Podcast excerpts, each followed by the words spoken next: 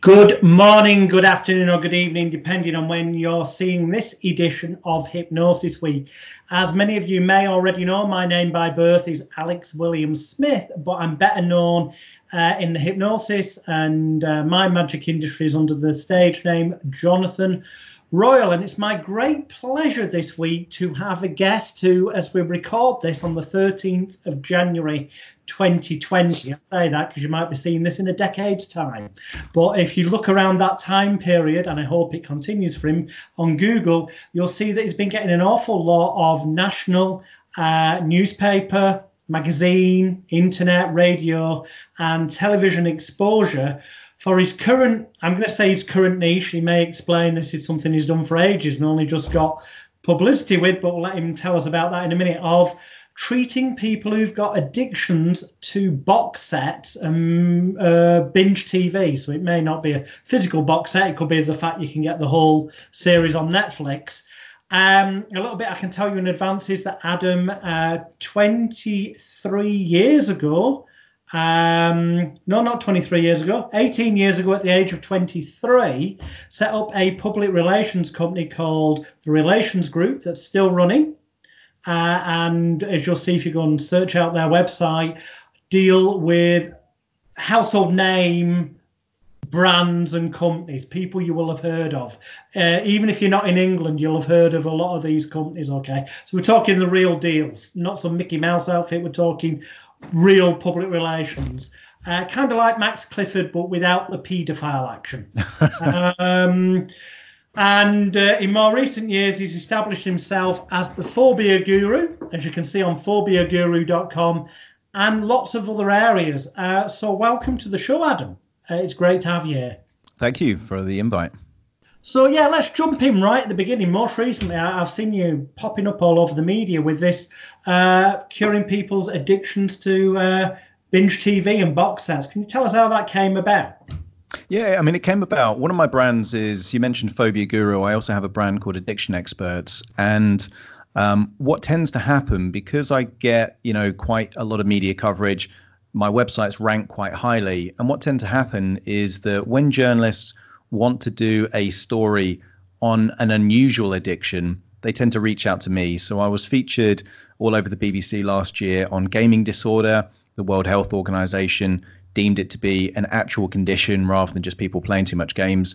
And a journalist from the Telegraph got in contact with me because of my work on gaming disorder and said, you haven't worked with anyone watching too much TV, like box sets and things like that. And although I'd only worked with 3 clients last year, which, I mean, we were talking like 7, 8, 9 hours worth of TV pretty much every single day.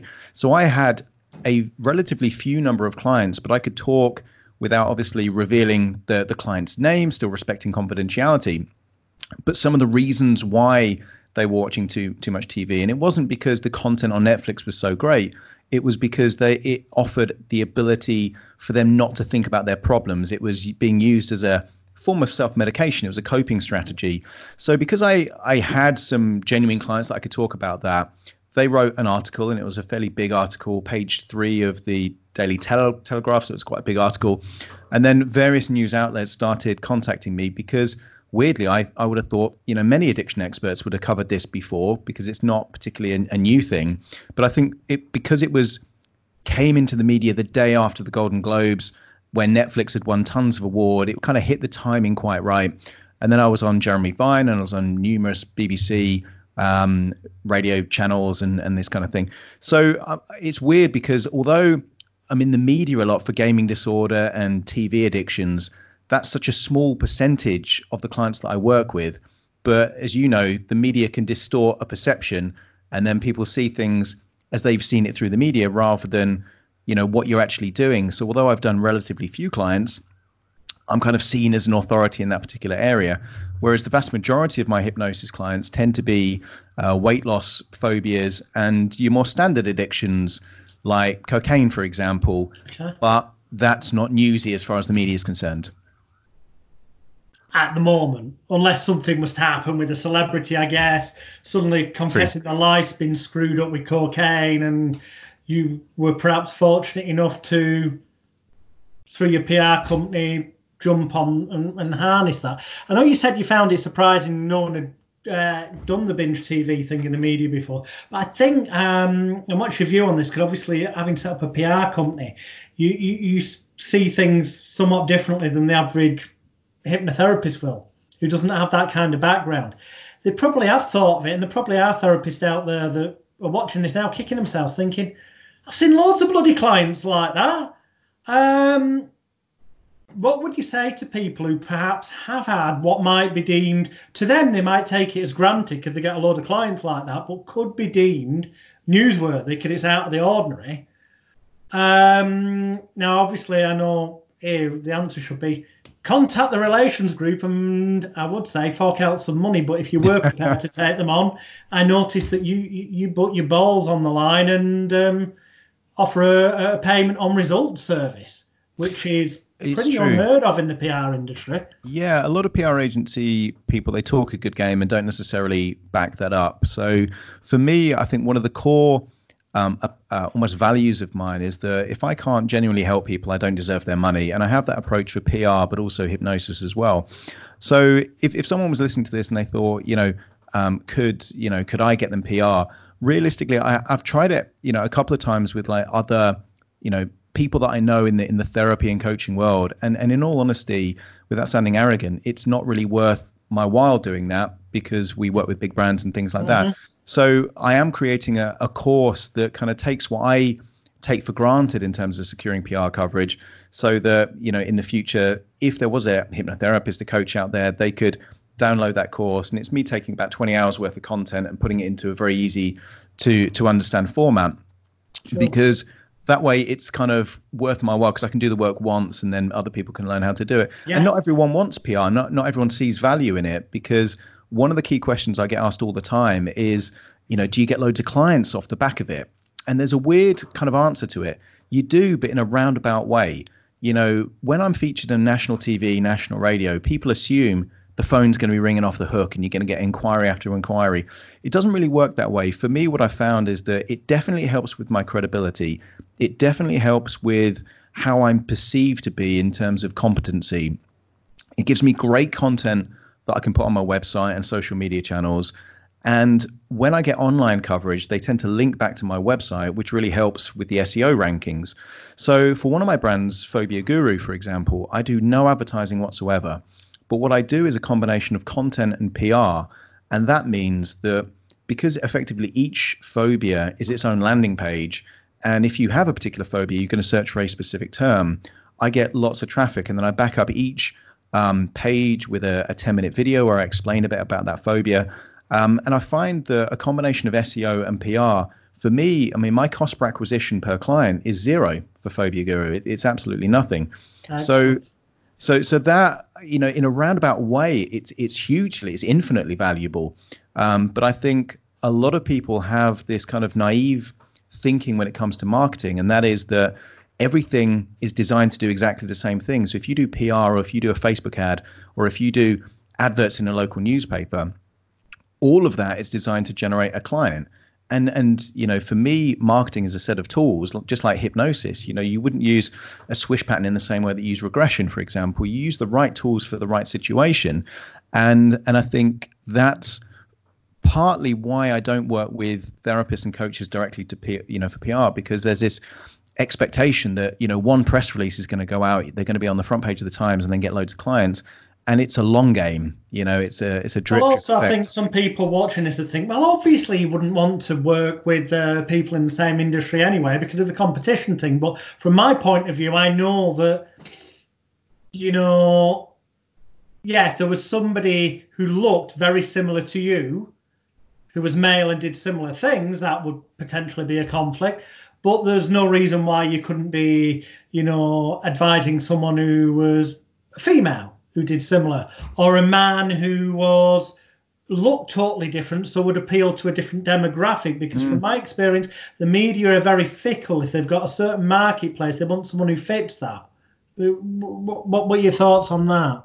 Well, my thoughts is kind of the opposite in a way, and that is that I think the tragedy with hypnotherapists is that you have lots of highly competent hypnotherapists that aren't seeing enough clients. And for me, you know, I think the whole industry would benefit from more competent hypnotherapists doing more effective marketing, because then it elevates the whole industry. And I think, you know, good hypnotherapists that don't really understand about marketing, branding, and PR, you know, have the, in my experience at least, have this belief system that if they become a better therapist, they'll simply get more clients. And that isn't the case. You know, you have to supplement the therapy skills with other business skills. And weirdly, I would say when I started out, I wasn't a particularly good therapist, because how can you be without experience?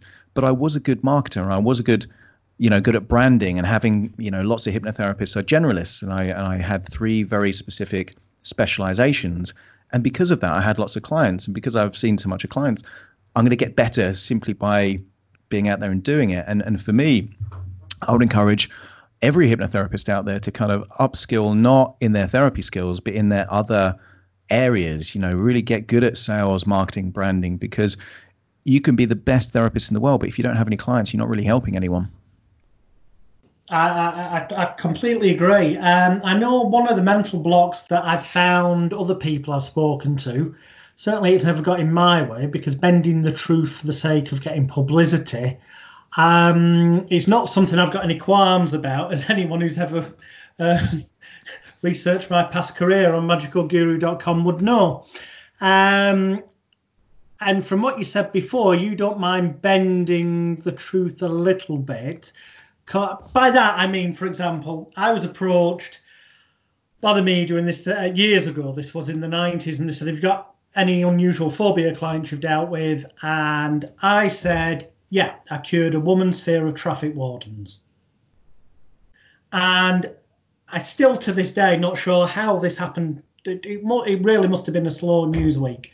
But the next day on the front page, full front page of the Sun newspaper, and this was in the 90s, 96, when the Sun was the biggest red paper, plus a double page spread inside. So I had 3 pages of that paper. Fear of the Yellow Peril. Was the headline, and overcoming a woman's fear of traffic wardens. It happened. I don't even know why that was newsworthy. That was pure fluke. But when they approached you and said about binge sets, they had something in their mind, clearly. You'd had a few clients, but the way that that media comes across, it does look as though this is something you've been a specialist in for years. I get what you mean in terms of bending the truth, but for me, I was very upfront, and I said, look, you know, in every interview, I said, well, I haven't worked with many clients, but it does look like it's a rising trend. And obviously, with a PR background, I know that they're looking for sound bites. I know that they're looking for potential headlines. So for me, you know, I consider a lot of things overlapping circles. There's what I know and what I can do, and then there's the story that they're looking for. And then there's this little shaded area in between that kind of ticks both boxes. So I'm never going to lie to a journalist and kind of pretend that something is the case simply to give them a story, because sooner or later you're going to get found out about that. And then it does the very opposite. Rather than enhancing reputation, it's going to destroy your reputation. But if I can take, you know, I think the art of PR is taking truth and making it really interesting and engaging. So if I can find, you know, for example, they were really interested in the fact that this 35-year-old guy that I was working with, he originally got into it through watching Breaking Bad, and through watching Breaking Bad, then he went into kind of crime dramas and things like that, and that made it a really interesting story for them, and that was the truth. You know, that's what he was interested in. But if I'd have just said, you know, generic information, oh, he just watches lots of TV, well, that doesn't really make it a story. So for me, I would say for any therapist out there, it's thinking of those really unusual, genuine clients that there's something about it that's really interesting. And you don't have to kind of be an authority on a particular topic. Simply by having a case study that is willing to kind of share an experience, that makes it quite an interesting, not news story, but feature story. So there's different ways in which you can kind of give journalists what they want. My advice to anyone out there that wants to kind of boost their profile, I would say, find the interesting nuggets within what you already do, and then make it really easy for a journalist to turn that into a story. And don't be afraid to kind of reach out to journalists. You know, drop them an email, follow them on Twitter. You know, reach out, And the other thing that I tend to do, which is quite useful, just as a tip that someone watching might find useful, is I have certain Google News alerts for certain things. So, of course, I have my own name in there, but I'll have hypnosis, and I'll put other hypnotherapists in there, so I can see what other hypnotherapists are doing to get media coverage, because I'm not going to copy what they do, but I might be able to find the root of their strategy. You know, I mean, that's no different from NLP modeling. You know, you want to find the structure of what works and then apply it in a different context. And that works for PR as well. So I think certain key things, you know, if someone specializes in smoking cessation, put things like tobacco, you know, smoking, vaping as Google News alerts. And when a story breaks, reach out to the journalists that have covered that and offer a different take from your particular perspective. And the thing is, what people don't understand about PR is that it's just content. And if you can make that content helpful and interesting, then the audience and the journalists, they don't consider that a sales pitch. They consider it helpful for the overall thing, because there are lots of people struggling with all kinds of different issues. And I think as therapists, our responsibility is to overcome the key hurdle, which I believe is that people don't believe that change can happen as quickly as it can happen. And if you can actually educate them that actually things can happen really, really quickly, and convince them with either real anecdotes or real stories, then suddenly they start thinking, oh, well, if it's possible for that person, maybe it's possible for me. And why I think there's such a good crossover between PR, sales, and hypnotherapy. Sales is the industry of influence. You've got to influence an individual. PR is the industry of perception management. You know, how much of hypnosis and NLP is changing a core belief that someone has that simply isn't useful anymore? Well, that's also very similar to the industry of public relations. You're changing perceptions on a big scale. So when I became a hypnotherapist, you know, I studied about 4.5 years ago. And I would say the other thing I've noticed about hypnotherapists that I studied with, a lot of people were very hesitant to actually go out there and start working with clients. They always think that they need to do another course or have another qualification. So for me, you know, because I've been reasonably successful in business, I've never been afraid to kind of go out there and actually do stuff, which has helped me. But what I found is that when I was working with clients one-on-one in a hypnosis point of view, the fact that I could elicit information from them in the same way that I could do that from a client if I'm taking a brief for a PR campaign, the skills are way more transferable than I think most people realize. And I think a lot of the time people will assume becoming a hypnotherapist is some brand new skill. Whereas in actual fact, if you've had conversations, you know, if you've helped people, if you've had a role where you communicated, those skills are just infinitely more transferable than I think most people think they are. I think you bang on the nail there. Yeah, too many people out there teaching also purposely because they've got this vested interest of wanting to sell course after course, don't want people to realise how relevant certain things they may have already done in their life are, as you say. I guess, I mean, I totally agree with you there. What would you... And let me tell you up front here, I am not trying to trick you into a corner where you admit to have doing something unethical. But there again, you see, the thing about ethics is everyone's perception of them is different anyway. Mm-hmm. So, you know, but let's throw it out there. PR-wise, in my experience, 99% of so-called news stories in print media are bullshit. And the other 1%, have grains of truth in, but are largely blown out of proportion or distorted by journalists. Now, I know there are some little exceptions to that now and again, but generally speaking, that is why public relations firms exist. And I'm not saying you're like Max Clifford, but I mean, everyone knows Max Clifford's stories were full of crap. And that his whole industry was, I've got this client, I'll let you, Mr. Newspaper, have this story if... for letting you have this story, you cover my new life coach or new hypnotist client in this positive manner with this angle I'll give you. You can have this celebrity TV presenter story if you run with this one as well, and they leverage things. So television shows, I'll tell you where this is coming about. I saw the other day on social media, you were appealing for somebody with an addiction to box set TV who'd be willing to go on television to be cured live. And I ask you this question: why didn't you just coerce one of your previous clients into doing it. Now, I know the obvious answer to that is, well, they're now cured.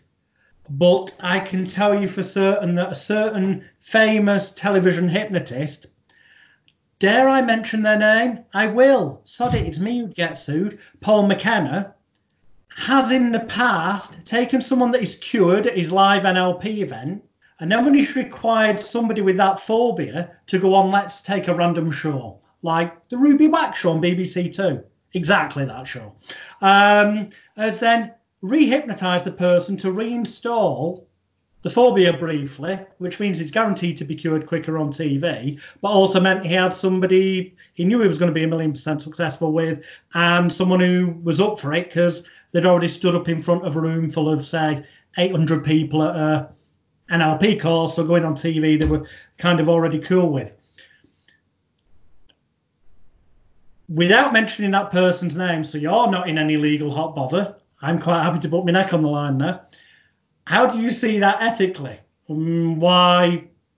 Why didn't I make it up? You clearly wouldn't do that, otherwise you wouldn't have been advertising for. Yeah, so in that particular case, quite a high-profile morning show saw all of this media coverage, reached out, and they said, well, look, we're interested in having someone that has this particular condition. And, for me, immediately I thought, well, let's put a post out because someone might know someone that is really struggling with this kind of thing.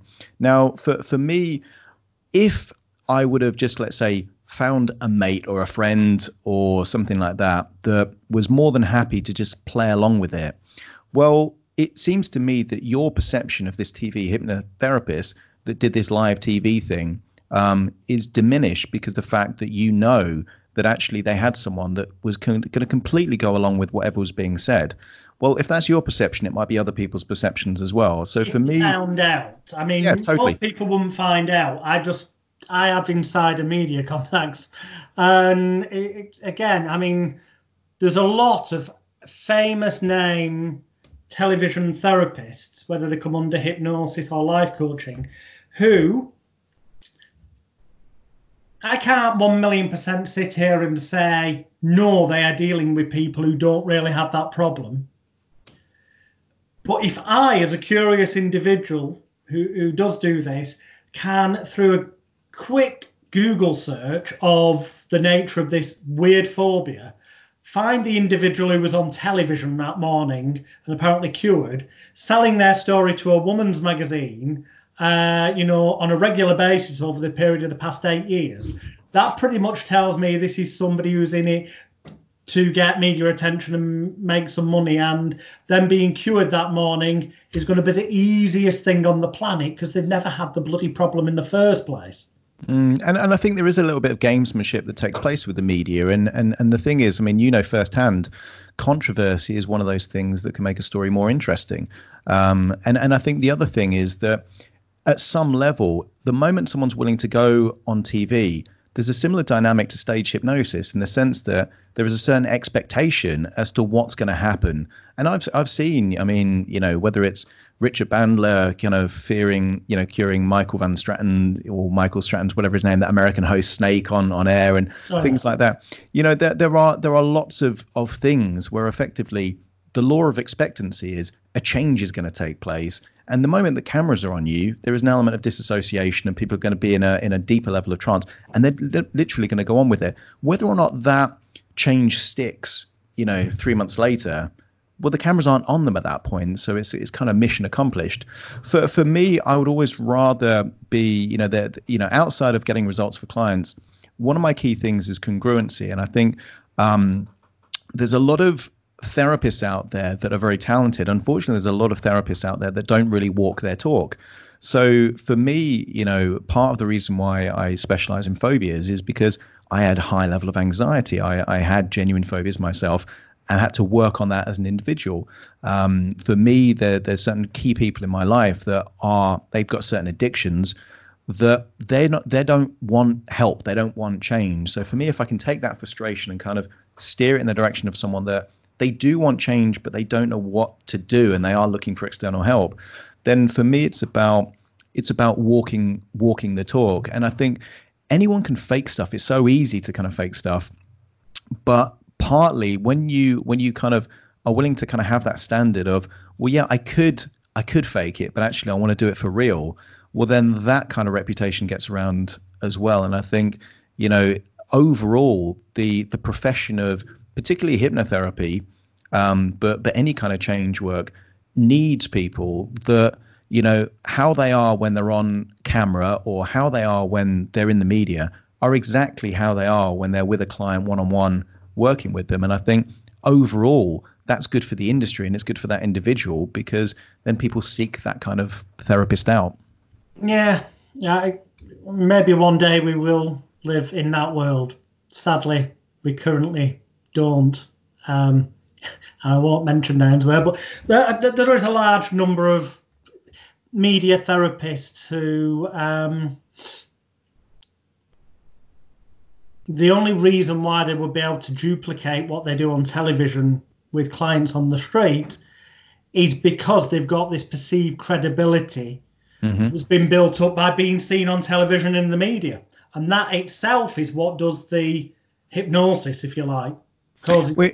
In a way, that's priming, isn't it? And I don't see any qualms with that at all. You know, if I'm doing a workshop, I'll let people know the kind of people that I've worked with and that I'm featured in the media, because effectively it increases the belief in my competency, which then makes me a better therapist. And I think all therapists should use any trick in the book if it helps them to become better therapists. You know, I think, you know, if it helps that you wear a white coat, if it helps that you've got a doctor in front of your name, if it helps any of these kind of things, then why not? Because effectively we're in the industry of shifting beliefs, and at some level that law of expectancy and all these kind of principles like compliance and all this kind of stuff, well, for me, they're all tools that can help cultivate a change. And if we can use these tools in the right way, you know, if I mean, I don't have certificates on the side of my wall, but, you know, there has been research that if in the waiting area you see the qualifications of the therapist,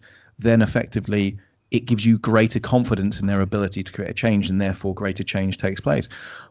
Any of these tricks, I think, if they work and they serve the client that you're working with, why the hell not? You know, it's a good tool.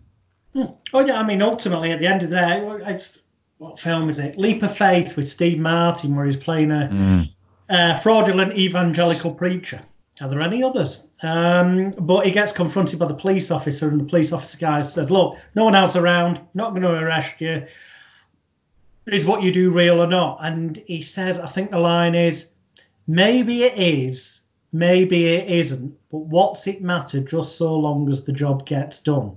And I do agree that if a client's paying for the result of coming to you or another therapist, they're addicted to box set TV, you go through whatever ritualistic important seeming process, and they leave, and that no longer bothers them like it once did in the past, then does it really matter how you got them to that point? Because that they got what they paid for, yeah?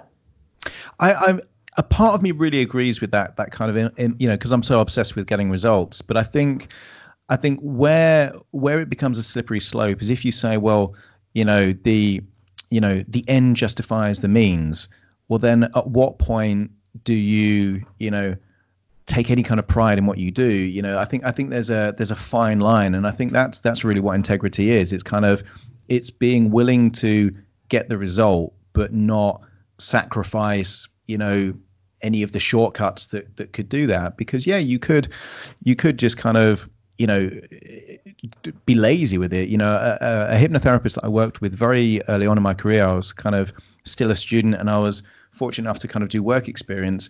And what I'd learned, you know, some of these NLP techniques to be, I saw him do it and it wasn't quite right. And at the end of the session, I said, it was interesting how you did that particular approach, because, you know, that's not really how it's taught. And what he said was really powerful and really interesting. He said, look, you know, if people believe in my ability to create a change, then it doesn't have to be done perfectly. They just have to feel like something is happening. You know, he said something like, you know, if someone 100% believes that you've got magic dust, and if you sprinkle on it, they're going to create a change, then a change will take place.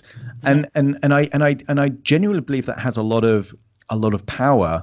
But I also believe that there is certain things that are going to be more effective than other things. And yeah, for me, so long as you get the result and do whatever you can to help achieve that result, then that's a good thing. But I think, you know, having, you know, fake testimonials, for example, or certain things that, you know, it could achieve the job, but equally, why not just go out there and get real clients, you know, sharing their experiences? And I think, you know, that's the kind of thing that, you know, it certainly helps if you do it properly. Not to say, you know, I remember one example, I did a clown phobia workshop once when the first thing of It came out. On my notes, memory points, I'm going to bring that up, but brilliant, you're ahead of me. Yeah, so called Coulrophobia, and what was annoying, because this documentary, this little film, never actually got released in the end, and I invested quite a bit of time in it. But he said, you know, can you find any coulrophobics that is actually willing to do it? And I couldn't, you know, it was really hard to do it. So I just put an advert in one of these casting sites, like Backstage or Start that kind of thing. And I said, look, does anyone here, you know, want to be, you know, you'll get the footage, you'll get, you know, I'll pay you for your time, but you have to have a genuine phobia of this kind of stuff. And I found someone, but possibly they were willing to kind of go along with it more than. Excellent. I'm so glad you brought that up, because you're ahead of me, and it wasn't about clown phobias. I was going to bring it up, but it was going to be more of an extension on the ethics thing. But there's plausible deniability there, if we look at it that way, because you've clearly stated you must have a. But, and I've seen this a lot with television hypnotists, therapists, life coaches, call them what you will. They do a lot of these shows, the TV researchers. I'm not saying it's the therapist that does it. So I'm giving plausible deniability there. I'm also giving myself a legal protection against defamation. But adverts do go on things like Star Now a lot. And it's amazing how many of these people with issues end up having been found through sites where the people on there have at least a desire for attention, or I've got a background in amateur dramatics or stuff. What I'm blatantly saying is that, yes, they could just be blatantly lying to you because they want to be on TV, get a nice hotel for the night, which they tend to do, and they're 100, well, actually, it's gone up. Last time this morning got me to get somebody there, you know, a totally unknown person was getting at least 250 quid out of pocket expenses, as well as a trip and a nice hotel and all this, and something to stick on their CV. And it does happen a lot. Well, I mean, where do you see the ethics in that? Because deep down, you must know the chances are that person that replied probably didn't really have that issue to the degree. And I've always said, anyone with a true phobia would not willingly put themselves on television or a live radio show cold without any previous treatment to calm them down. Just the thought of knowing that in that context, they must know as an adult that they're going to get confronted with that which bothered them. I mean, I agree, and I think, but that's no different from Tony Robbins doing an intervention like live in front of 5,000 people. You know, it's the same premise, and that is that, you know, you're all eyes on you. You get to be the star of the show. You know, but that's no different from stage hypnotism. You know, I totally agree. It's a very similar premise, but I think overall the media game is that they need content, they need interesting things, and what makes therapy, whether it's on TV or on a stage, interesting, is this archetype of the magician. It's kind of like you want to see a rapid change, and that rapid change. You know, the person that's the participant in that, they know that if they go in and nothing much happens, then that's kind of, well, they kind of feel like, well, that was a bit of a kind of a damp squib. The producer probably annoyed that they've kind of paid these expenses out. The therapist looks like a bit of an idiot. So overall, you know, take out hypnosis, you know, there is other principles here. It's compliance. Can you remember a time in the past? I can prior to sort of the 90s, I can. But once we hit the early 90s, where television on a worldwide basis became more run by accountants than what I would call showbiz and entertainment people. And when it became run by accountants, where they've got to get the water cooler moment, people talking, and that means then more people are watched, they can charge more for the advertising space and the adverts and all that. Then you got your researchers who quite often, possibly, without the therapist's knowledge, are getting in glorified actors through these sites to pretend to have phobias and issues. And the therapist may very well genuinely believe that person because the producer and the researchers are saying, we've checked out their background and they've had this problem for years. So I'm not blaming the therapist, but, you know, the law of averages said, if you weren't just getting attention-seeking fuckwits, as I call them, affectionately, who want the 5 minutes of fame on TV and then also know 9 times out of 10 they can get another couple of £100 for the Chat magazine article after they've been on the morning show, that they wouldn't agree to go on because they know they'd be confronted by the thing. Mm. I think if it's a phobia, it's different, but also you get lots of different issues. I think the reason why phobia things on air are quite popular is because you see the before and after very, very quickly, whereas if you had someone on that has 4 stone worth of weight to lose, you know, from an audience perspective, well, you're going to have to remember that original show 4 months ago to then see the transformation. And I think that's why. To the viewer, I am not saying that it's impossible to make those changes as quick as they appear to be on TV. In fact, from experience, I know Adam will assure you, I'm assuring you, and I'm sure a lot of you watching know that you can get somebody in your office, and sometimes in a matter of literally just a couple of minutes, have them cured. Quite often it can be more like half an hour or an hour, but rapid change can definitely take place. All I'm saying is, once it's taken place, many of these people will be so over the moon that they probably quite happily go on TV to sing your praises. But before they are cured, I don't believe that people with a true megaphobia, like it comes across on TV often, would actually volunteer to be on TV if it was really that much of an issue, because they know they're going to be confronted with it.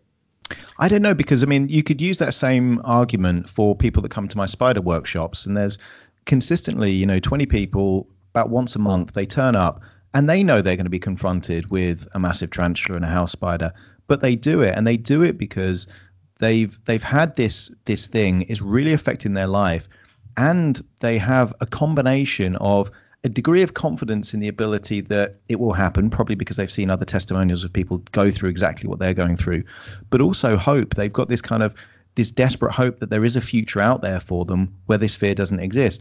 Because if it was simply the belief that if they're going to be confronted, that they'd never do it, well, any kind of immersive experience would prohibit. I mean, that would be the worst business model in the world.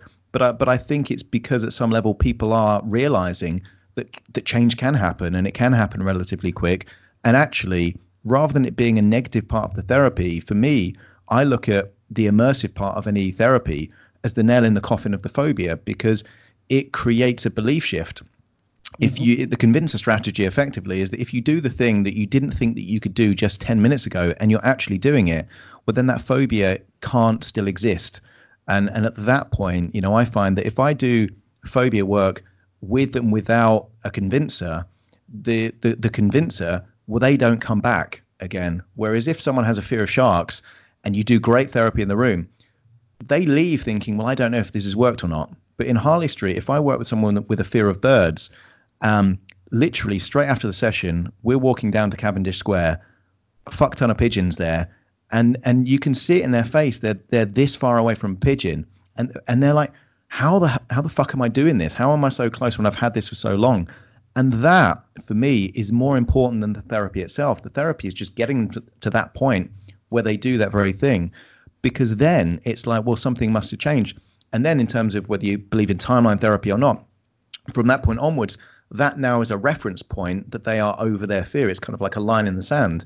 So from that point of view, I do think immersive therapy is right. And I genuinely do think that some people would be willing to be on TV because their thought process is, well, the therapist that's on TV must be highly competent. Otherwise, they wouldn't be on TV.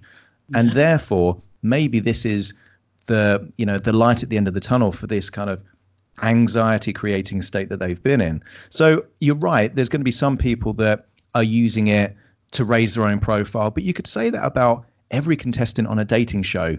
You know, at some level, it's kind of like they get the game. They get the game. They know that, yeah, you know, if someone's on X Factor, if someone's on Love Island, yeah, there might be a slight motive that they want to do certain things. But the bigger motive is that for that moment, they get their 15 minutes of fame.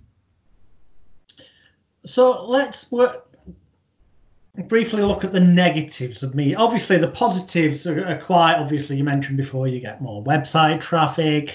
Ultimately, it can lead to more clients, product sales, if you're into that thing. What would you say to people regards the warnings of the negative side of publicity? By that, I mean, even if the story is one that's positive and makes you look good in helping people, there are people that walk this planet that, you know, will, when you... That's why celebrities quite often start drinking in different places, because if they go down the local pub they used to, they'll have the core friends that'd be fine with them, but then other people will go, oh, you flipping think you're something special. And, you know, people, jealousy of people in the media. What advice would you give people who might be going down the PR? In terms of getting too high profile, you know, and I think there is an element in the UK particularly of that tall poppy syndrome, where if someone gets, you know, too high profile, they want to knock them down to size. And I do think that's an unfortunate, genuine part of kind of British society in a way. But I think for the average therapist out there that is going to be featured in the media, well, the reality is, you know, you are adding an element to a particular story for a particular point in time. It's, you know, you're not going to get Prince Harry, Meghan Markle kind of fame. It you know, it's not that the paparazzi are going to be hunting you down. It's not that people are going to be sneering at you thinking, you know, who the fuck are you, you know, being in the media all the time. Because it's you know, within hypnosis and kind of, you know, psychology, mentalism, I mean, who's in that kind of bracket? What, Paul McKenna, Derren Brown, you know, very few people are in there. And if Richard Bandler was to walk down the street, nobody would. Why do you think there's only a few in that bracket? I mean, I know, I actually know why that is, not just an opinion. I know because from behind the scenes, but I like your. Yeah, I think it's only a very few. I think it's for me, you know, and I'd be interested to hear your thoughts on it. But for me, I think it's the nature and still the influence of prime time and mainstream TV. I think if you've got, you know, because there are people with huge views on YouTube and Facebook, but I think you get huge elevated positioning and status, and effectively you hit the celebrity bit once you have a TV show that's kind of been on there for a while. And obviously Paul McKenna was very fortunate to do that in the 90s, Derren Brown with his kind of Channel 4 shows. So I think when you hit that element, then effectively you get accepted at that celebrity status rather than just, you know, highly competent kind of specialist status. And the thing is, you know, in the brand positioning ladder in our minds, there isn't that much room for like 10 different celebrity hypnotists, you know, for example. You tend to have, you know, one or two, and then you pretty much forget. And I remember seeing a stage hypnotist when I was like 13 or 14, and a few years later, my mum categorically told me that I'd seen Paul McKenna, and I knew for certain it wasn't. But in her head, that's the name linked to a stage hypnotist. And I think that's why it's that there isn't that much room in people's minds to kind of link names to kind of hypnotists. So effectively, you've got Derren Brown as a mentalist, and you've got Paul McKenna as a hypnotist. And outside of that, well, those spots have been taken, really. And for people in the industry, they know that, yeah, there's potentially more competent people in those areas, but those little slots have kind of been filled. But I'd be curious to hear your take on it. Yeah, well, I mean, largely it's the old boys club. Television at a certain level, especially with PR companies and casting companies, entering a certain circle. If you're not in that circle, forget it. It's very much like a glorified version of the Masons. There's that element. There's the element my context here is that there are dozens upon dozens of television celebrity chefs, okay? Mm-hmm. And people know Jamie Oliver, but equally they also know Gordon Ramsay. And what they do is they all cook. Now, I know there are sub niches. You've got your seafood chef, and I've just had a mental block on him, and I won't mind because I watch him regularly with my wife. Rick Stein? Rick Stein, yeah. Okay, so you think Rick Stein, generally speaking, you think seafood stuff. You think Jamie Oliver, and you think it's all very rustic, thrown together type food. So there are sub niches, I get that, but ultimately they all cook food. Mm. In the same way as ultimately your Paul McKenna, your Speakmans on This Morning, and whatnot, cure people's phobias or help them overcome habits, addictions, or whatever. So why aren't there more? And this is not personally pointing the finger at anyone in particular, but I think because people in the self-help, hypnosis, even if it's entertainment industries, largely speaking, want, if they get to a certain level of success, they will do everything they can beyond. I'm not saying celebrity chefs won't try and protect their field, but hypnotists, therapists are so psychologically screwed up, the majority of them, and insecure, that when they do get some success, they will go to the most extraordinary means, but they'll deflect it, more than likely through their publicists doing certain things, to ensure that nobody else can take that kind of slot unless they've got extraordinary large amounts of money to be paying sort of 15 grand a month plus that up front for at least 6 to 12 months to a PR company to even get a foot in the door properly. Is my, not just opinion, but actual cold hard experience. Max Clifford once said to me, if I paid him, back then it was 10 grand. 10 grand plus VAT, and that's when VAT was 15%, for a minimum of 6 months, paid up front, that he guaranteed that by the end of that 6 months, I would have a television series, point one. Point two, if I then continued paying him for at least 3 years, he guaranteed I would be a cash millionaire by the end of it. Mm. And I know for a fact he's done that for numerous people. But it's that juxtaposition back then in the early 90s, where was I suddenly going to find the initial 70, 80 grand? I wasn't. I didn't. Mm. But if you've got the money, that's how you, in the particular hypnosis and certain show-busy niches, unless you're lucky enough to win a competition. That's my experience of it.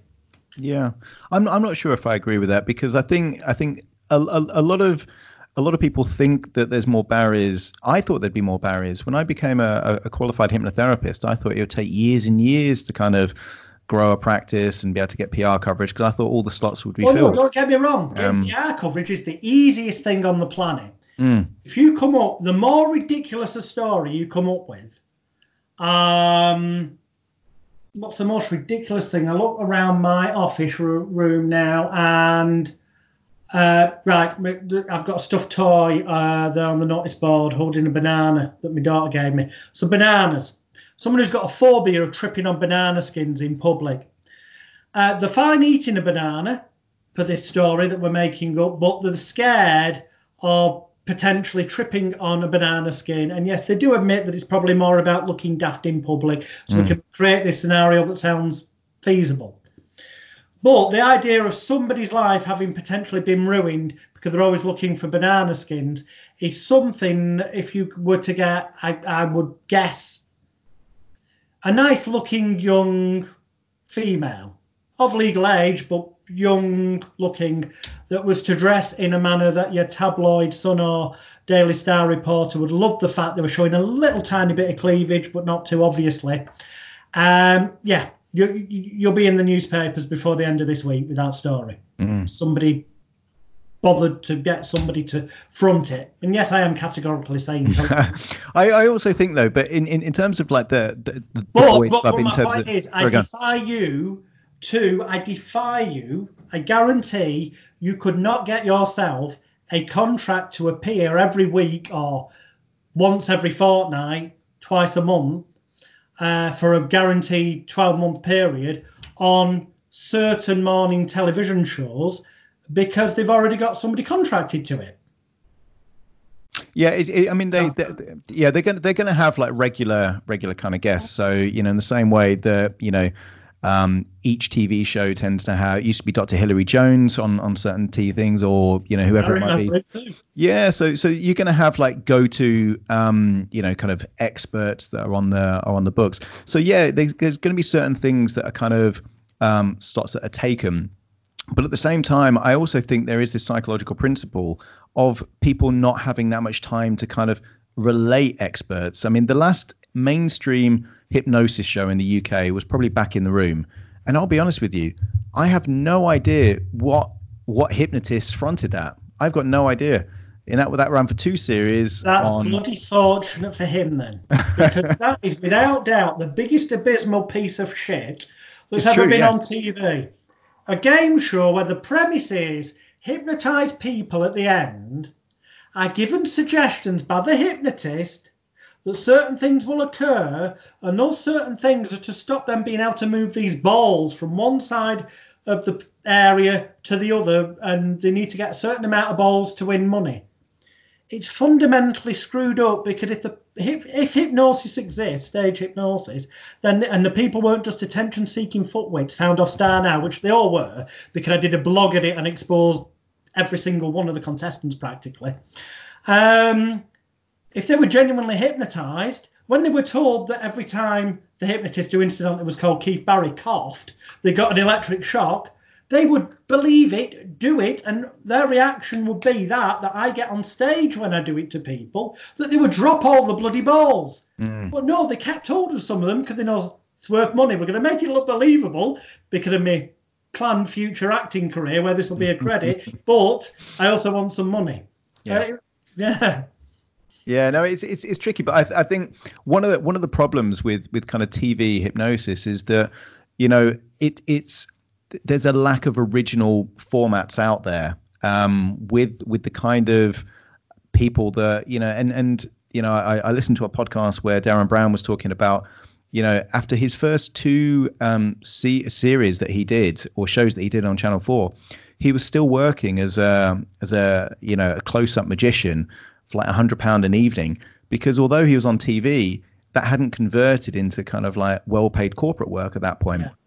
So there is this kind of overall perception that the moment you're on TV, you've made it. But actually, that is a part of building a brand. And, you know, Paul McKenna has done very well, because effectively, I think he's something like the best-selling non-fiction author in the UK. And that's because his brand is that he can cultivate change.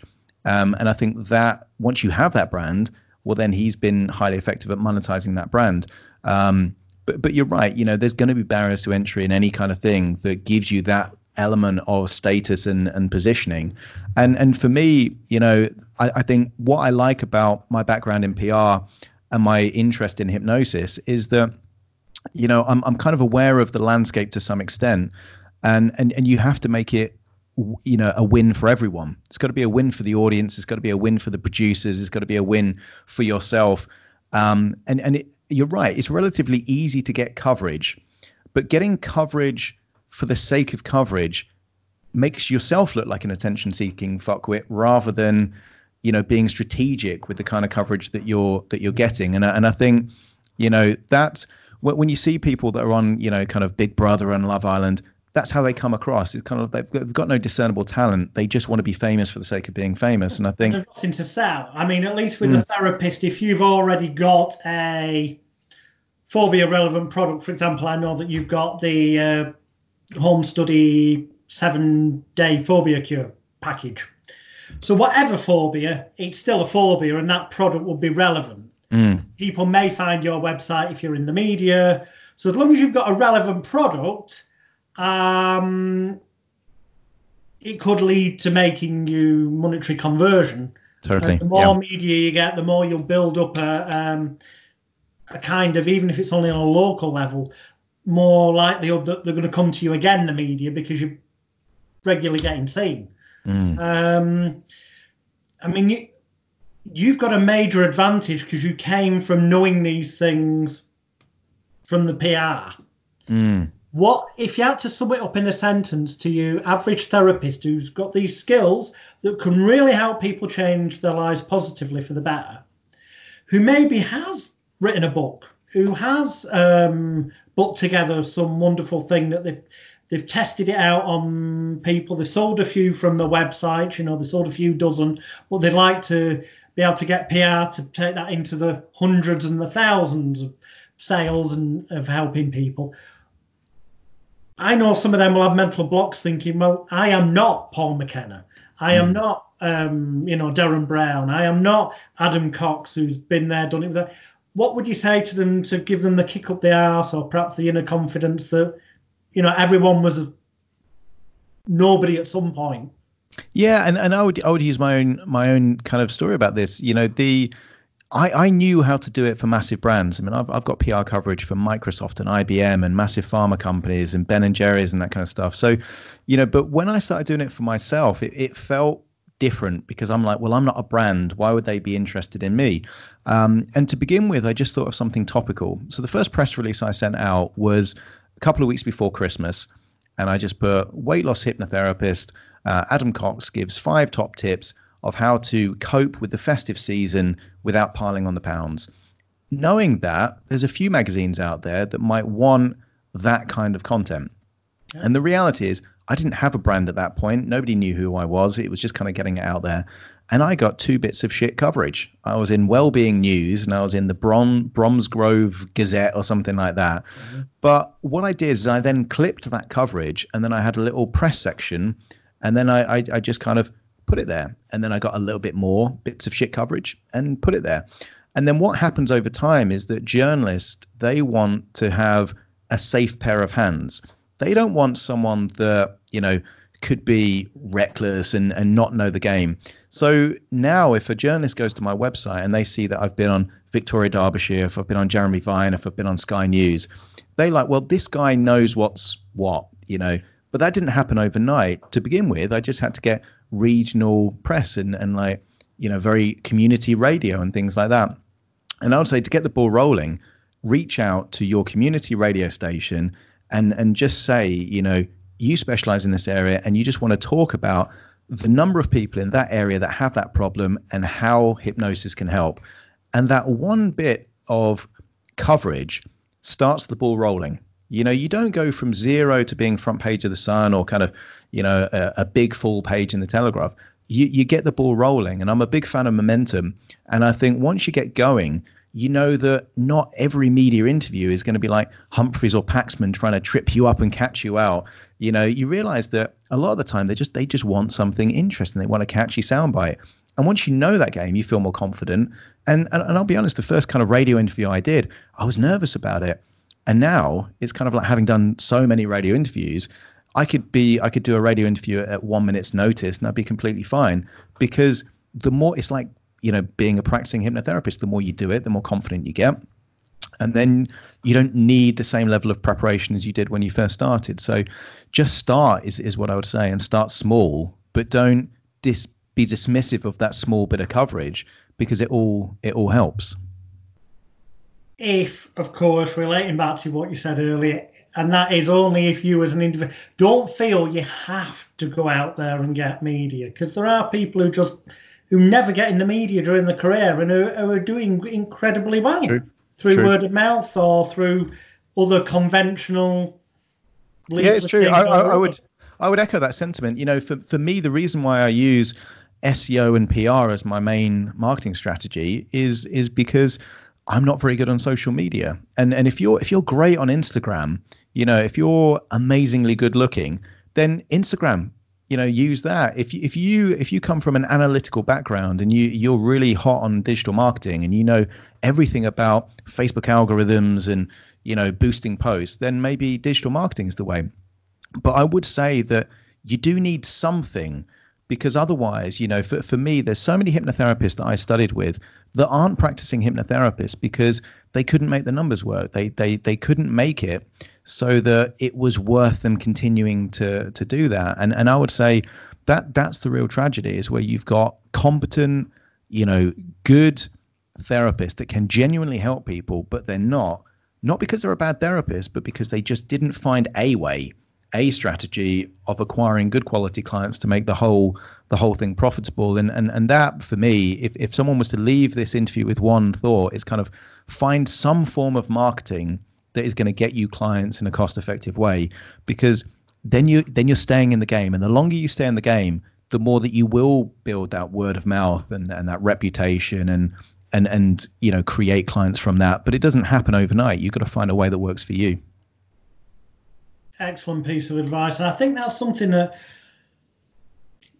I mean, this isn't likely to be watched by the general public anyway, but I think the general public, yes, they do listen to word of mouth, but, which is great because results are what count.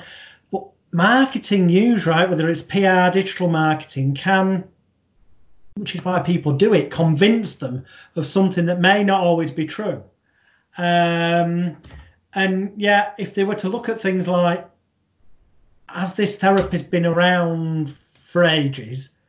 They might be completely unknown, but if they've been around for ages and they're not obviously, like, you know, doing it part time, they must be pretty good at what they do, because otherwise they wouldn't have stayed in business.